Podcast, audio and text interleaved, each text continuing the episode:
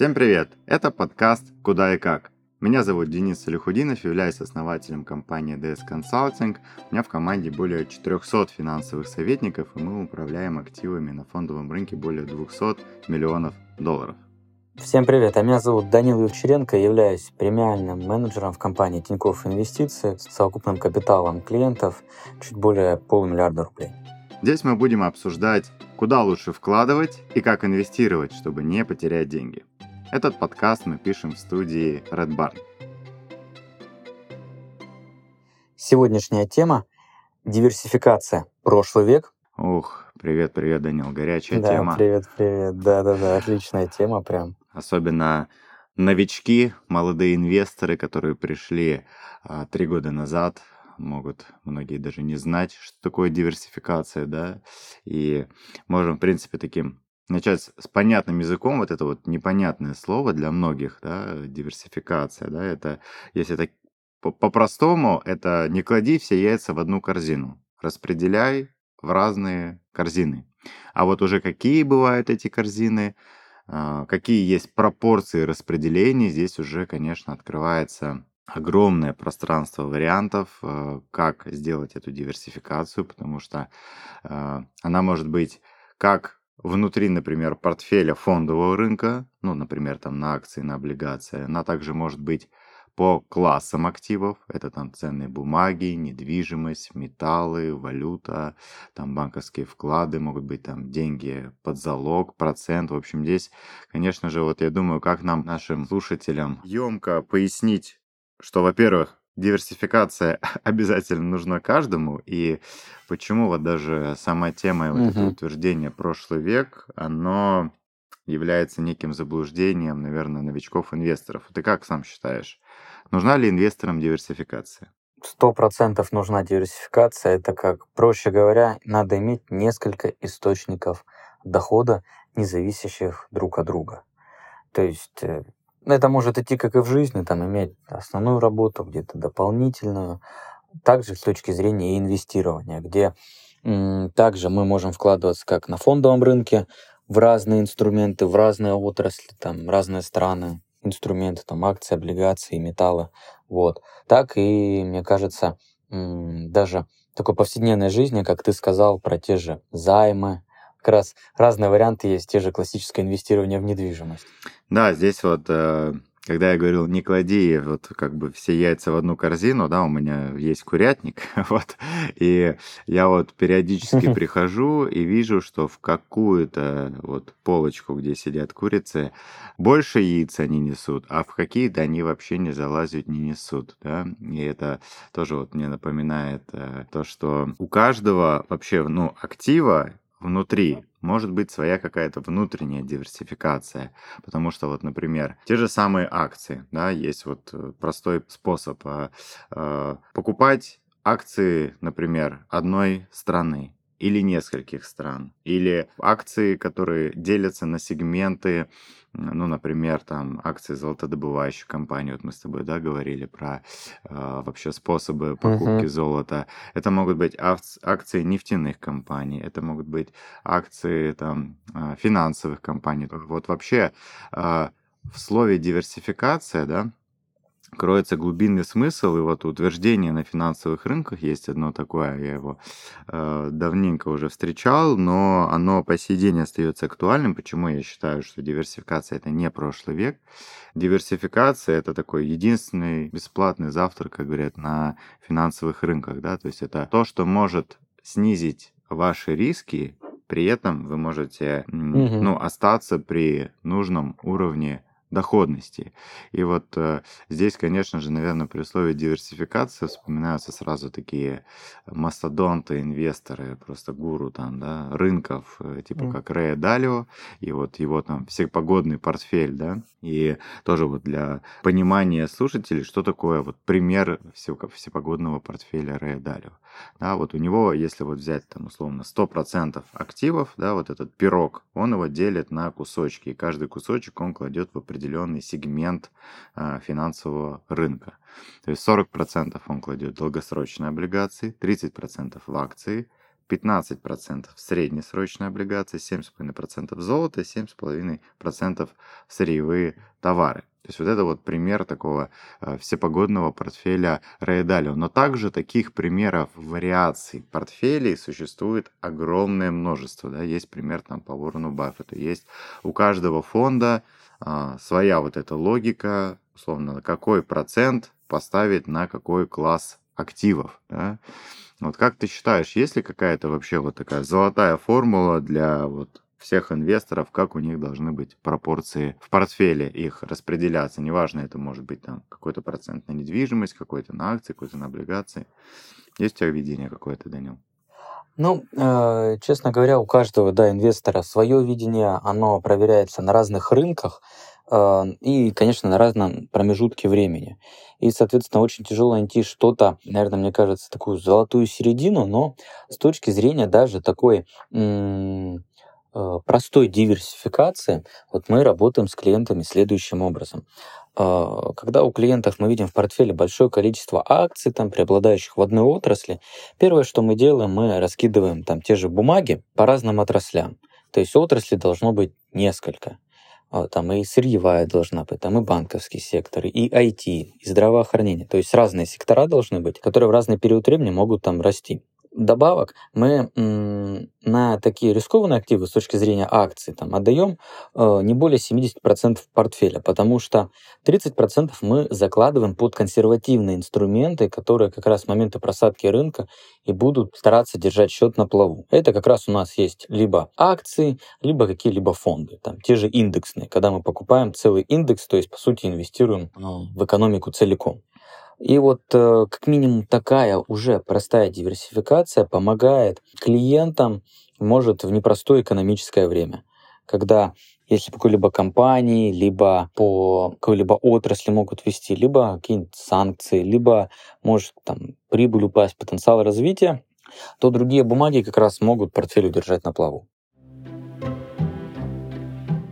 Викторианская Англия, 1837 год. Милорд, Ваша казна пустеет. Пора подумать, что мы можем сделать, чтобы приумножить ваш капитал. Не стоит так переживать, Альфред. Идея уже зреет в моей голове. Я вас ни на секунду не сомневаюсь, милорд. Позвольте полюбопытствовать. Что вы планируете? Все просто, Альфред.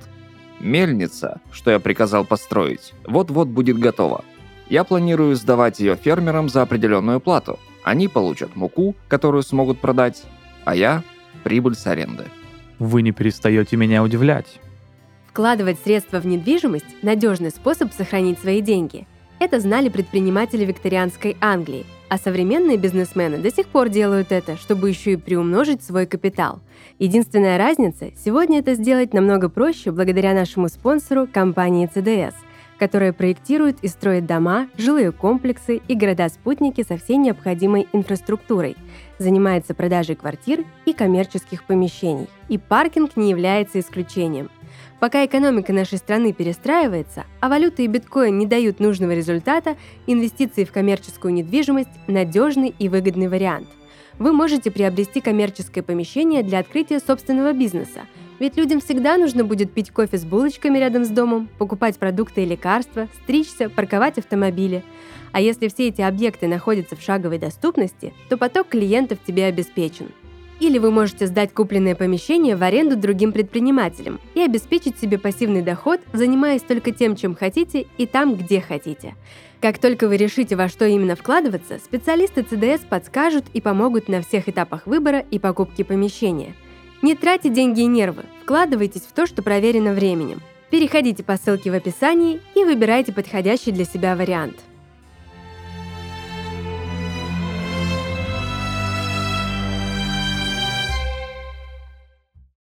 Какие-то бумаги отрастают, какие-то падают, и это вот дает какую-то золотую mm-hmm. середину. Мне тоже вот какие-то, знаешь, такие примеры самой простейшей диверсификации вот для понимания человека, да, которая может быть тоже вот пример с теми же mm-hmm. самыми индексными фондами.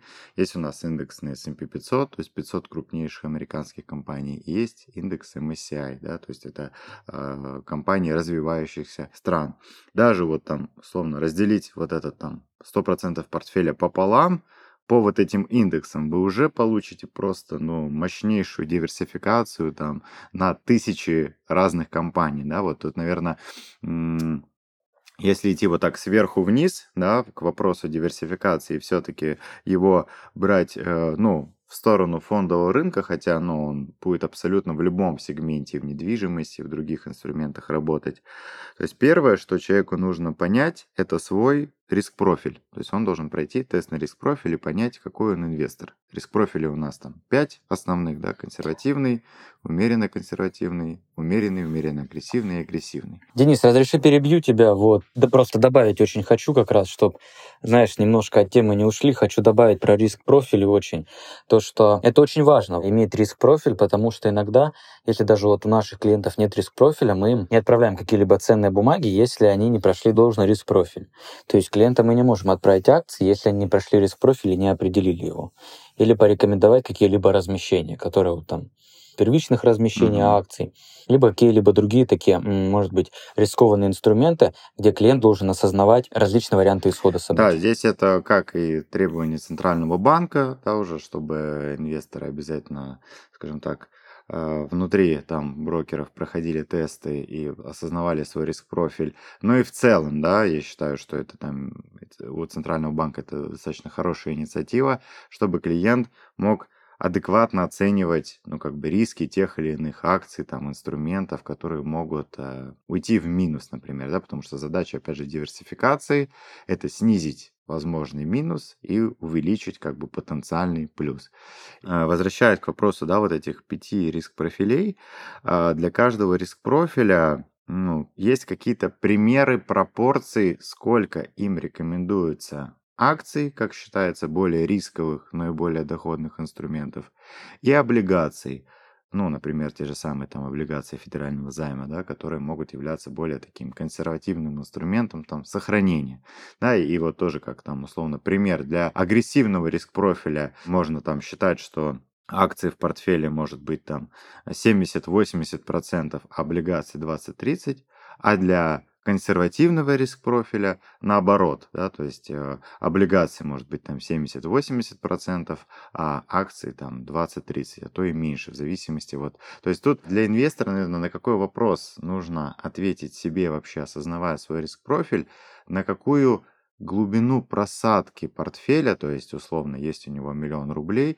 насколько глубоко ему эмоционально будет ну, комфортно и спокойно, чтобы его портфель в случае чего каких-то форс-мажоров, как которые сейчас, например, в этом году происходят, чтобы его портфель просел. Вот. И, соответственно, если у него портфель там, ну, может просесть там на 30-50%, а, опять же, это значит будет там основная часть портфеля в акции, это уже больше агрессивный риск-профиль. Если ему некомфортна такая просадка, и он понимает, что вот там максимум минус там 5-10%, то, конечно же, в его случае должно быть в портфеле больше облигаций, которые не имеют вот такой вот э, волатильности на профессиональном языке, а на простом языке это то, насколько они могут подешеветь в моменте. Да? Это такая переоценка.